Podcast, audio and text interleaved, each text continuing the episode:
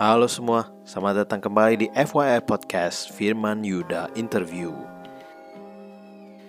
Ini sebuah podcast santai yang membahas topik-topik unik yang hopefully bisa menginspirasi kita semua atau sekedar FYI aja. Tentunya bersama gue Yuda dan co-host kita Firman. Thank you for listening to this podcast. Dan untuk kalian yang baru pertama kali dengerin, jangan lupa di subscribe. Kalian bisa dengerin episode-episode lainnya di platform favorit kalian seperti Spotify, Google Podcast, dan juga platform lainnya.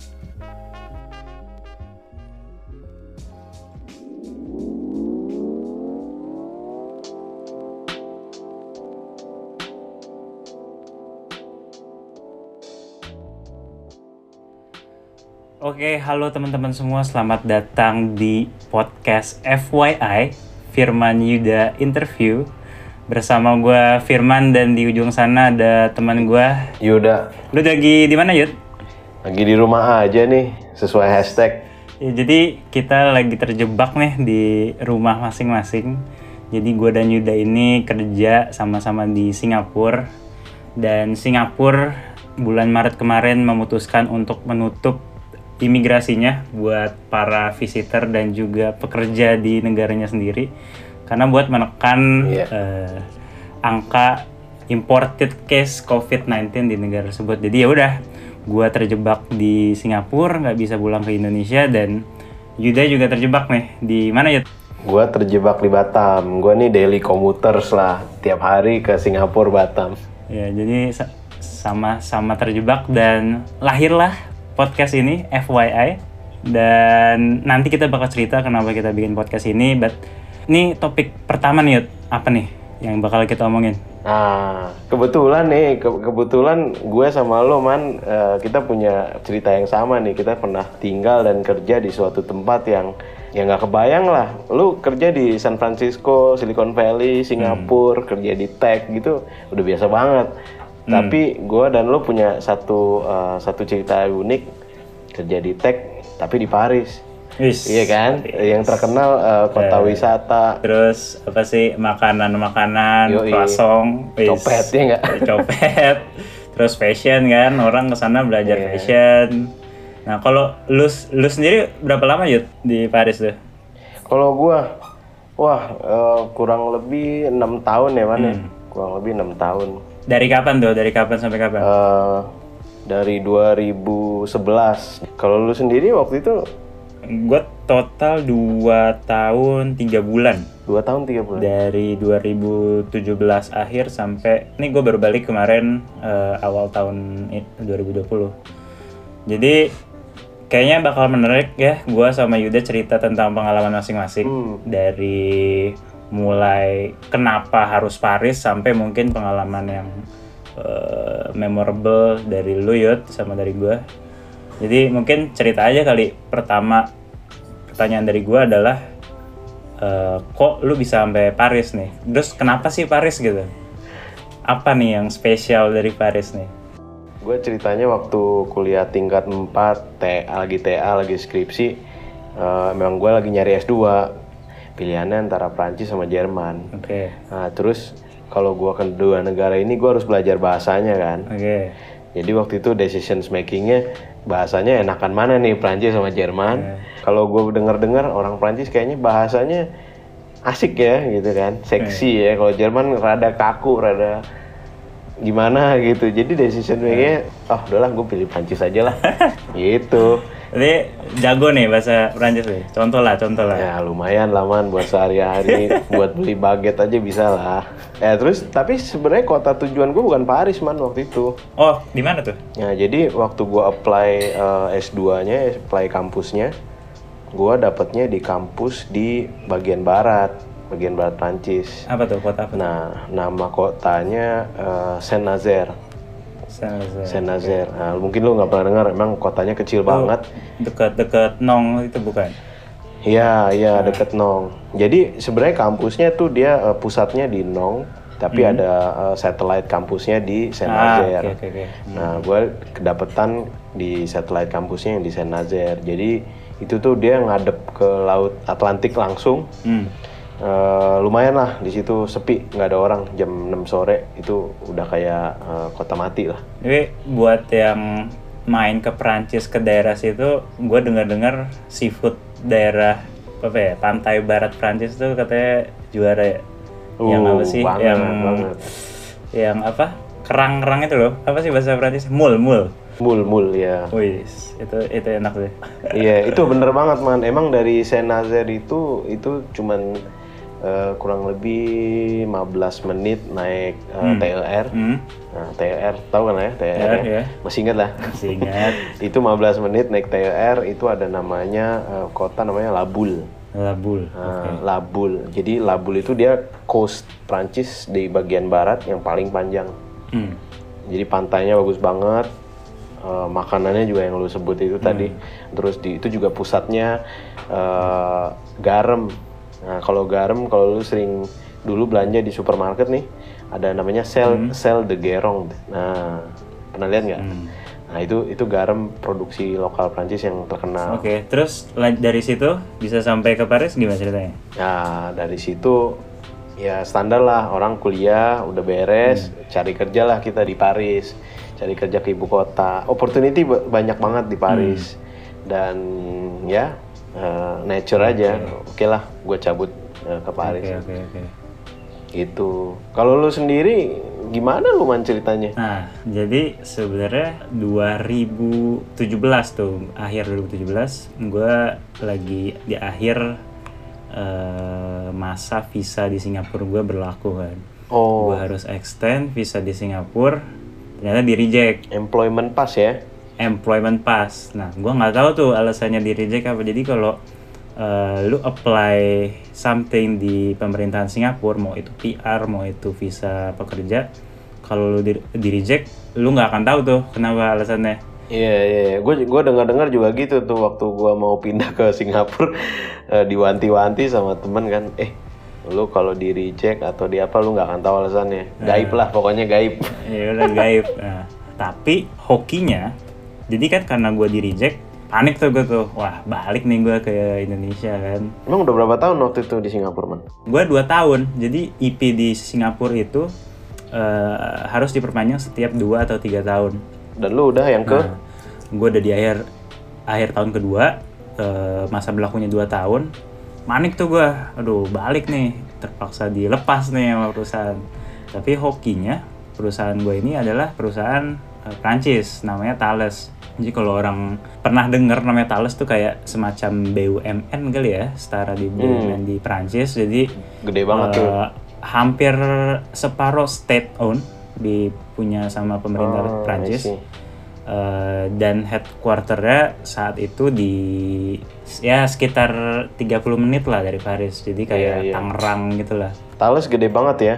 wah gede banget sih Iya. dia global dan ada 8 bisnis unit yang wah nggak tahu lah berapa jumlah ininya cuma So, saat itu di aerospace, defense. Aer- aerospace yes, defense terus eh, cyber security juga. Hmm. Jadi eh, sebenarnya sebelum gua ke Prancis tuh nama perusahaannya masih Gemalto.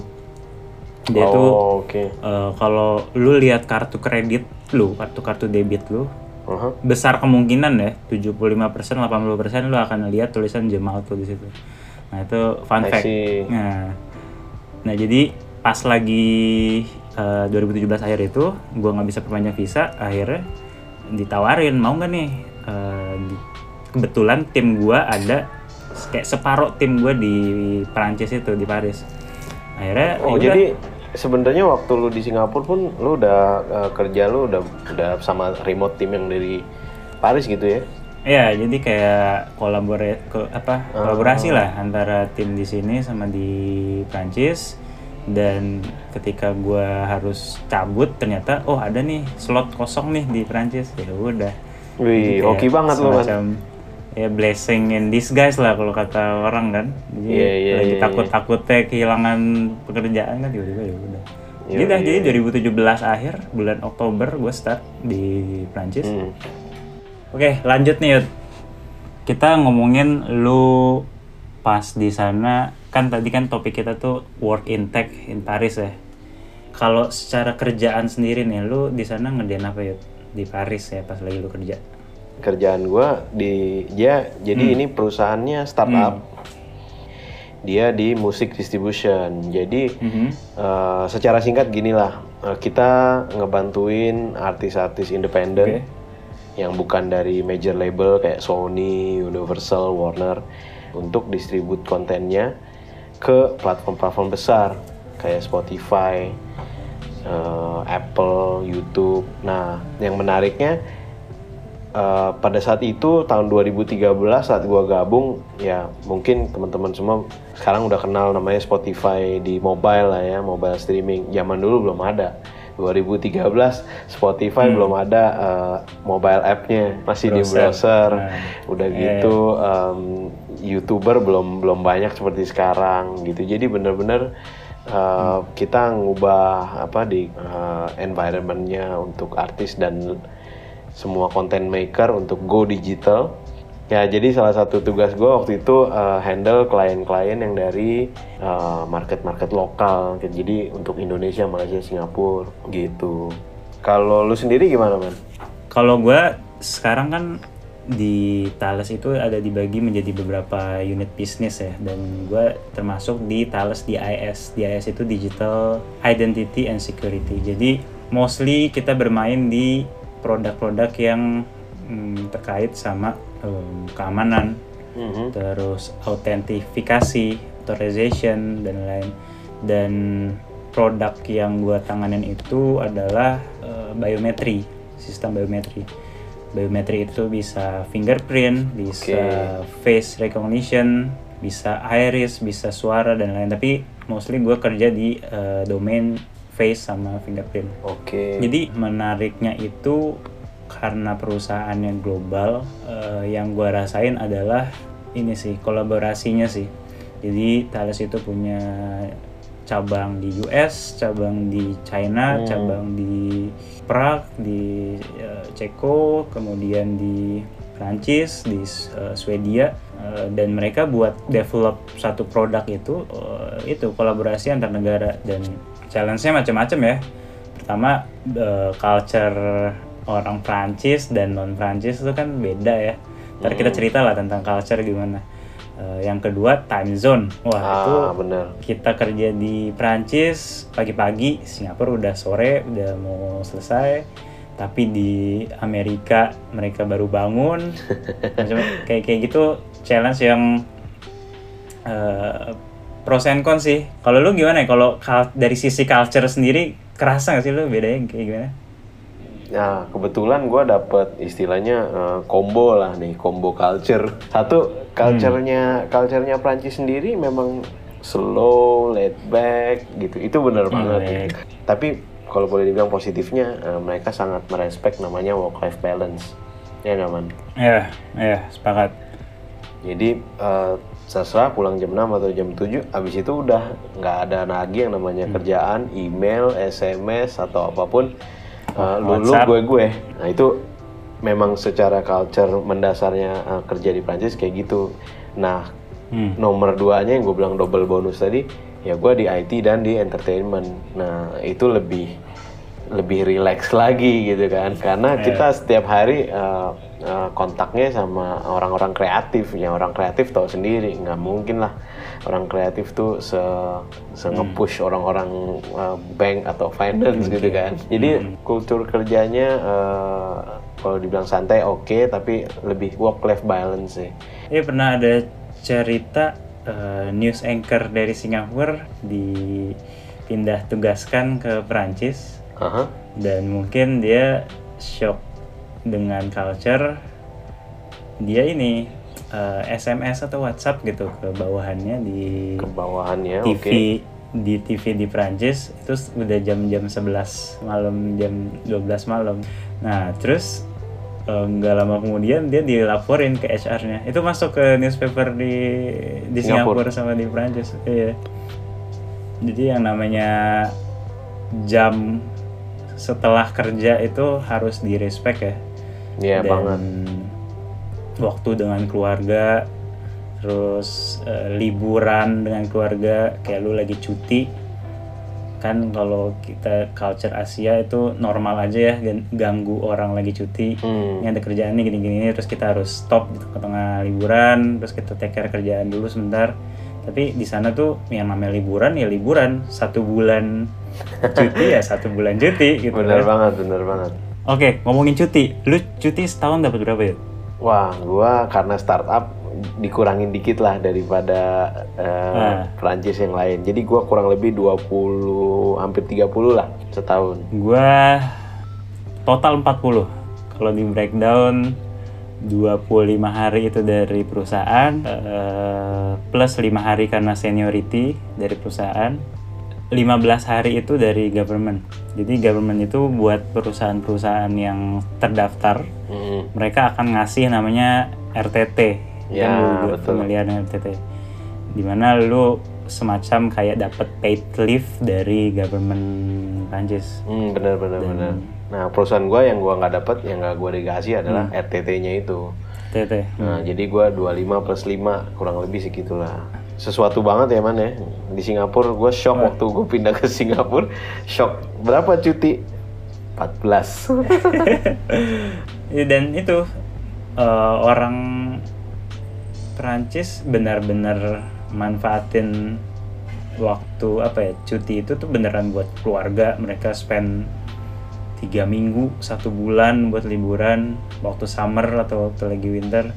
Dan menurut gua itu juga semacam ya beda culture aja kan. Jadi di sana kan juga empat musim ya. Iya. jadi mereka mungkin akan nyaman berlibur saat musim panas ketika juga anak-anak libur sekolah. Iya. Ketika cuacanya lagi bagus tapi kan kalau di Asia ya beda gitu nggak bisa disamakan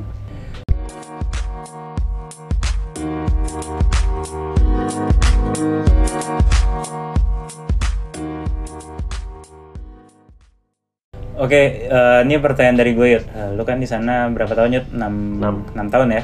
Ya. Boleh diceritain gak sih pengalaman sukses yang sampai sekarang tuh lu ingat-ingat gitu, memorable banget buat lu? Dan ada juga gak sih kayak cerita sedih atau fail story yang lu rasain selama lu merantau di Paris atau di Prancis? Wah, boleh boleh. Suksesnya sukses di kerjaan apa life in general ya? Hmm, both maybe. Both ya. Oke. Ah, Eh, di kerjaan eh, karena ya kan balik lagi kerjaan gua kan ngebantu eh, eh, artis-artis dan independent label untuk ngedistribusiin. Ya gua gua bangga sih bisa menjadi apa ya andil bagian dalam perubahan ini transformasi musik ke streaming untuk Oke. eh, orang-orang Indonesia dan seluruhnya. Lumayan bangga lah gitu bantuin banyak banget artis kayak ya Tulus, Raisa, semua hampir semua uh, musicians gue bantu untuk naikin albumnya ke uh, digital platform itu seneng banget itu nggak bisa dilupain rasanya Uh, sukses kalau hidup apa sorry uh, life story sukses in general ya uh, menikah dan punya anak lah di, itu waktu lu lagi di Prancis ya? Iya, jadi gua nikah, nikah di Indonesia, cuman eh, punya anak sampai lahiran sampai ya enjoy lah, sampai enjoy di sana.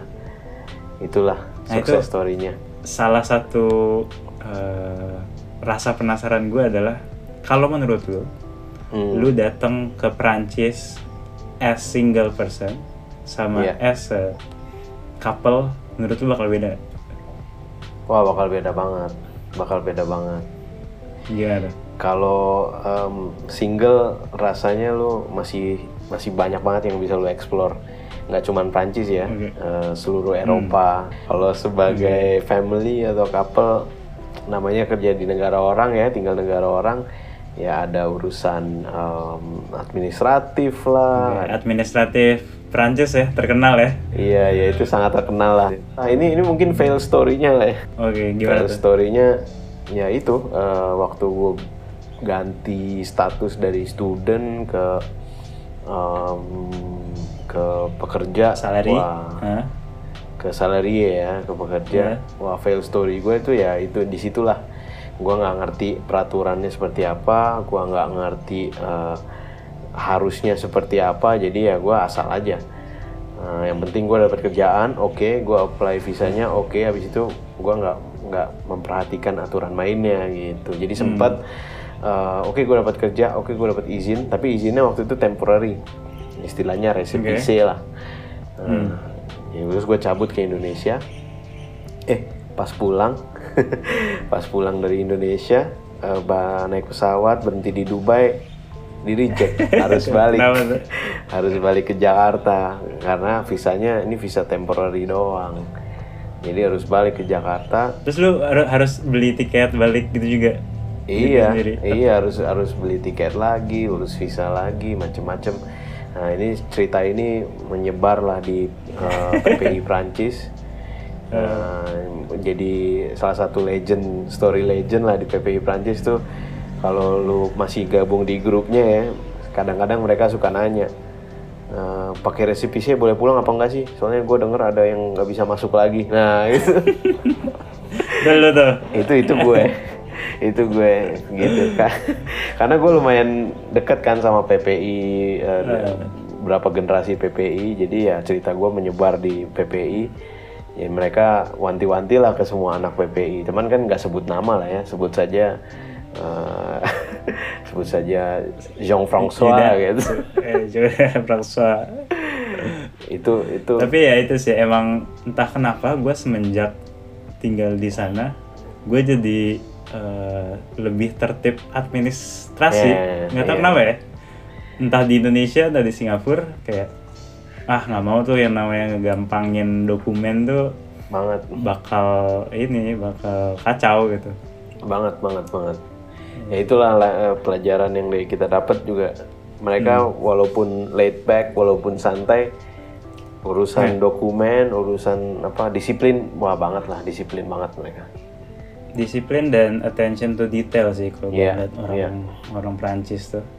banget Ya, banget. walaupun lama takes time gitu buat nyelesain suatu tas tapi komplit gitu kerjanya. Benar benar. Itu sih yang yang yang keren ya dari orang sana iya. Sepakat nih ya begitulah. Ya fail story-nya kurang lebih kayak gitu. Di pingpong di prefektur itu udah biasa gitu. Kalau lu ada nggak man? Cerita-cerita yang Sukses. sukses gue flat ya hidup gue di sana. Tapi apa ya yang yang paling berkesan buat gue adalah opportunity buat traveling sih. Di sana tuh Hmm. ya ibaratnya kan jantung ya jantung Eropa. Iya. Lu mau ke Italia lu mau ke Spanyol mau ke atas-atas ke Inggris ke Iceland. Itu tuh satu adalah dekat yang kedua adalah mungkin relatively of- lebih affordable daripada lu harus dari Indonesia kan? Atau dari benar Singapura. benar benar. Itu selama gue di sana dan alhamdulillah sama istri gue juga di sana wah traveling tuh jadi jadi hal yang ditunggu-tunggu tiap bulan gitu tiap tiap dua bulan. Iya iya. Jadi kalau secara kerja oke lah. Mungkin di- dinamikanya nggak gimana-gimana tapi ya itu dengan environment kotanya juga ibaratnya lu tinggal di sana tuh itself udah tourism gitu. Kayak si gedung-gedungnya eh, tempat tinggal orang juga fasadnya bagus-bagus. Itu yang nggak akan bisa dirasain di belahan dunia yang lain sih menurut mana pun gue ya yoi yoi Hmm. setuju Terus kalau fail story sebenarnya mungkin bukan fail ya, tapi kayak gue ada satu pengalaman yang ini kayak bakal gue bakal ingat banget seumur hidup sama istri gue, di mana tahun 2018 itu gue selalu ingat tanggalnya. Sorry, bukan tanggal ya, tapi harinya. Jadi hari Minggu itu Prancis menang Piala Dunia oh final kan. iya iya iya Nah. itu itu kalau nggak salah sehari sebelum 14 Juli ya apa apa bersamaan ya Ah, mirip-mirip lah deketan lah Mirip ya. deketan. Hmm. terus eh, hari berikutnya gue lagi sama istri gue mau ke dokter kandungan gitu Nah, ini agak agak cerita sedih juga sih makanya gue sampai sekarang ingat gue mengharapkan kalau di Prancis tuh ada namanya surat pengantar eh, dari semacam dokter umum atau dokter objin buat kita bawa ke rumah sakit kan ya. Mungkin lu juga ada pengalaman kan eh, eh, lahir di sana anaknya. Iya. Kita mau bikin surat itu tapi ternyata find out kandungannya waktu itu harus diterminasi, harus diudahin nih. Oh. Oke. eh, keguguran itu one thing ya. Iya. Keguguran di negara orang tanpa keluarga besar Wah, itu another thing. berat banget ya. di negara di negara orang yang lu nggak bisa ngomong bahasanya wah itu gimana tuh rasanya wah itu kacau sih itu eh, ditambah lagi yang tadi lu cerita tentang administrasi Iya. waktu itu card vit card vital istri gue juga belum jadi Eh, chaos lah chaos tapi entah kenapa dikasih jalan tiba-tiba eh, hamin satu sebelum operasi tiba-tiba card vitalnya jadi.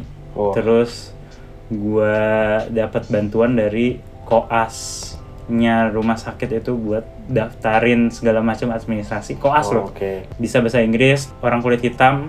Dan itu yang membuat gua punya mindset orang kulit hitam itu lebih friendly sebenarnya dibanding dibanding local friends. Sejak saat itu. Itu terini banget lah dari gue dan eh, ya sampai akhirnya eh, operasi di sana. Kemudian ya cerita yang inilah cerita yang gue sama istri gue tuh remind each other. Kayak Hmm. itu yang jadi salah satu kenangan kita juga di Prancis kan. Tapi it's okay. It, eh, that happens gitu kan. Tapi ya in general sebenarnya ya hap- happy-nya kita di sana tuh sebenarnya nutupin lah kayak kejadian-kejadian gak enak kita di Paris. Kan karena salah satu challenge juga mungkin isu yang lagi hot juga nih eh, racism racism Iya. di US sekarang. Itu nggak cuma terjadi di US itu terjadi di seluruh bagian dunia yang lain. Termasuk di Pra- Paris Prancis Mm-mm. di mana in general mungkin ya di generasi bapak-bapak ibu-ibu kita gitu kan ya mereka belum terekspos tuh yang namanya hidup bareng sama orang dengan eh, background berbeda kulit yang berbeda gitu kan. Bahasa berbeda atribut keagamaan kayak jilbab apa segala macam. Dan ya satu dua kali ada tuh yang namanya harassment gitu kan Hmm. kita alamin di di Paris. Tapi ya itu kayaknya orang-orang yang merantau gitu ya itu yang jadi pembuka mata sih kalau menurut gue yang bukannya kita malah jadi head balik gitu tapi lu jadi ngerti tuh gimana sih eh, penderitaannya orang hitam di Amerika lu jadi ngerti gimana orang-orang pakai jilbab di negara-negara yang sekuler gitu kan Iya. jadi ya pengalaman lah pengalaman Benar. yang nggak bisa lo dapat kalau lo nggak nggak keluar dari Indonesia Benar. Benar. Hmm. Oke, kalau gitu man, dibalik semua em, ya senang susah, mau nggak lu man balik lagi? sulit nih katanya sebenarnya eh, jujur-jujuran gue sama Yuda punya daftar pertanyaan tapi kita belum pernah denger jawaban dari masing-masing nih.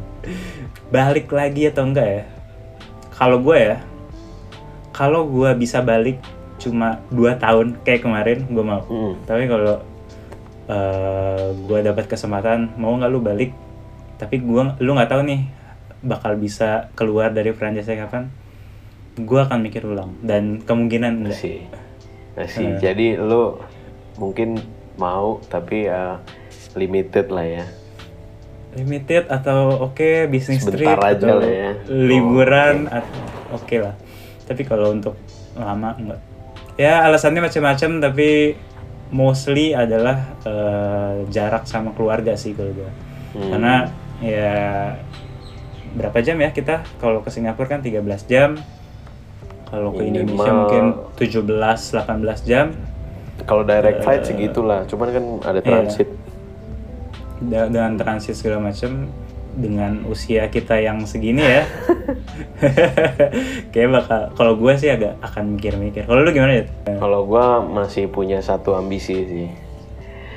Jadi alasan gua balik dari Prancis ke Singapura waktu itu kan alasannya pengen dekat dengan keluarga, sama lah uh, distance Sama, dengan oke. keluarga lumayan berat gitu.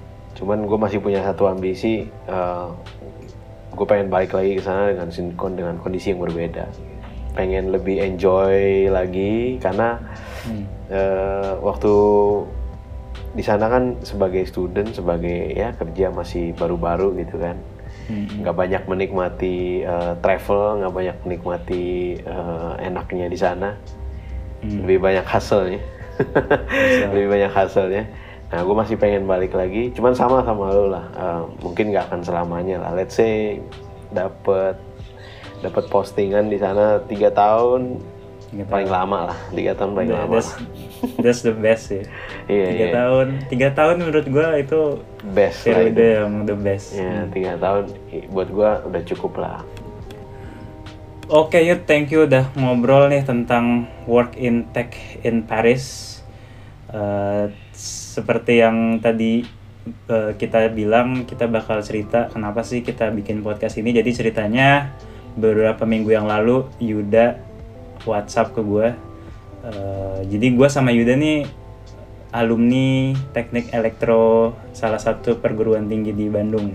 Kita satu angkatan, angkatan 2006 Iya. dan Uh, recently kita uh, kontak kembali dengan teman-teman kita Mm-mm. dan Yuda ini bilang eh man kan teman-teman kita banyak nih di luar negeri ada di US ada di Belanda di UK di Sweden Jepang ada, yang paling random di Aljazair gitu kan Iya, iya, terus iya.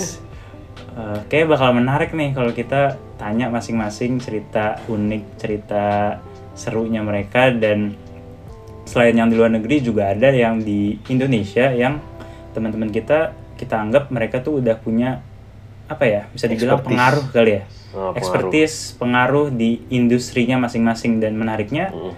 Alumni-alumni dari jurusan kita tuh nggak cuma kerja di eh, bidang elektronika atau komputer tapi wah tersebar. Ada yang di perbankan ada yang di energi. Kayak lu sendiri kan di music industry entertainment. Kalau gua personally eh, kenapa gua mau bikin podcast ini adalah gue personally pasti akan dapat sesuatu yang menarik, insight yang menarik, cerita yang menginspirasi dari teman-teman gue sendiri. Makanya gue say, oke, yuk kita bikin uh, dengan nantinya kita akan coba undang nih teman-teman kita yang Iya. tersebar di seluruh dunia ini. Iya iya iya benar. Niat gue sebenarnya simple, cuman pengen mengeksplor cerita-cerita mereka, sukses story-nya, fail story-nya, uh, lebih personal aja, lebih ngobrol-ngobrol santai, lebih uh, relax gitu kan. Uh, untuk intinya sih cuman ingin menginspirasi siapa pun yang dengerin podcast ini, gue pengennya terinspirasi lah barangkali yang punya mimpi eh, sekolah atau kerja di Prancis gitu kan ya dengerin podcast kita pilot episode ini mungkin terinspirasi Hmm. Nah, mudah-mudahan ke depannya eh, bisa lebih banyak lagi dan gue setuju sama lo eh, makin banyak kita sharing makin banyak kita dengerin orang justru membuat kita jadi lebih baik lah Ya, jadi buat yang ada saran, kita ajak ngobrol siapa, bisa langsung email, ke mana nih? ya? Ke email aja kali ya. Nanti kita taruh eh, emailnya di detail podcast oke ini. Jadi segitu dulu. Semoga semua yang dengerin diberi kesehatan dalam pandemi COVID-19 ini dan semoga keluarga juga diberi kesehatan jadi bisa menikmati pandemi ini sama keluarga Yep. di rumah tapi tetap happy. Sampai jumpa di episode berikutnya. Bye.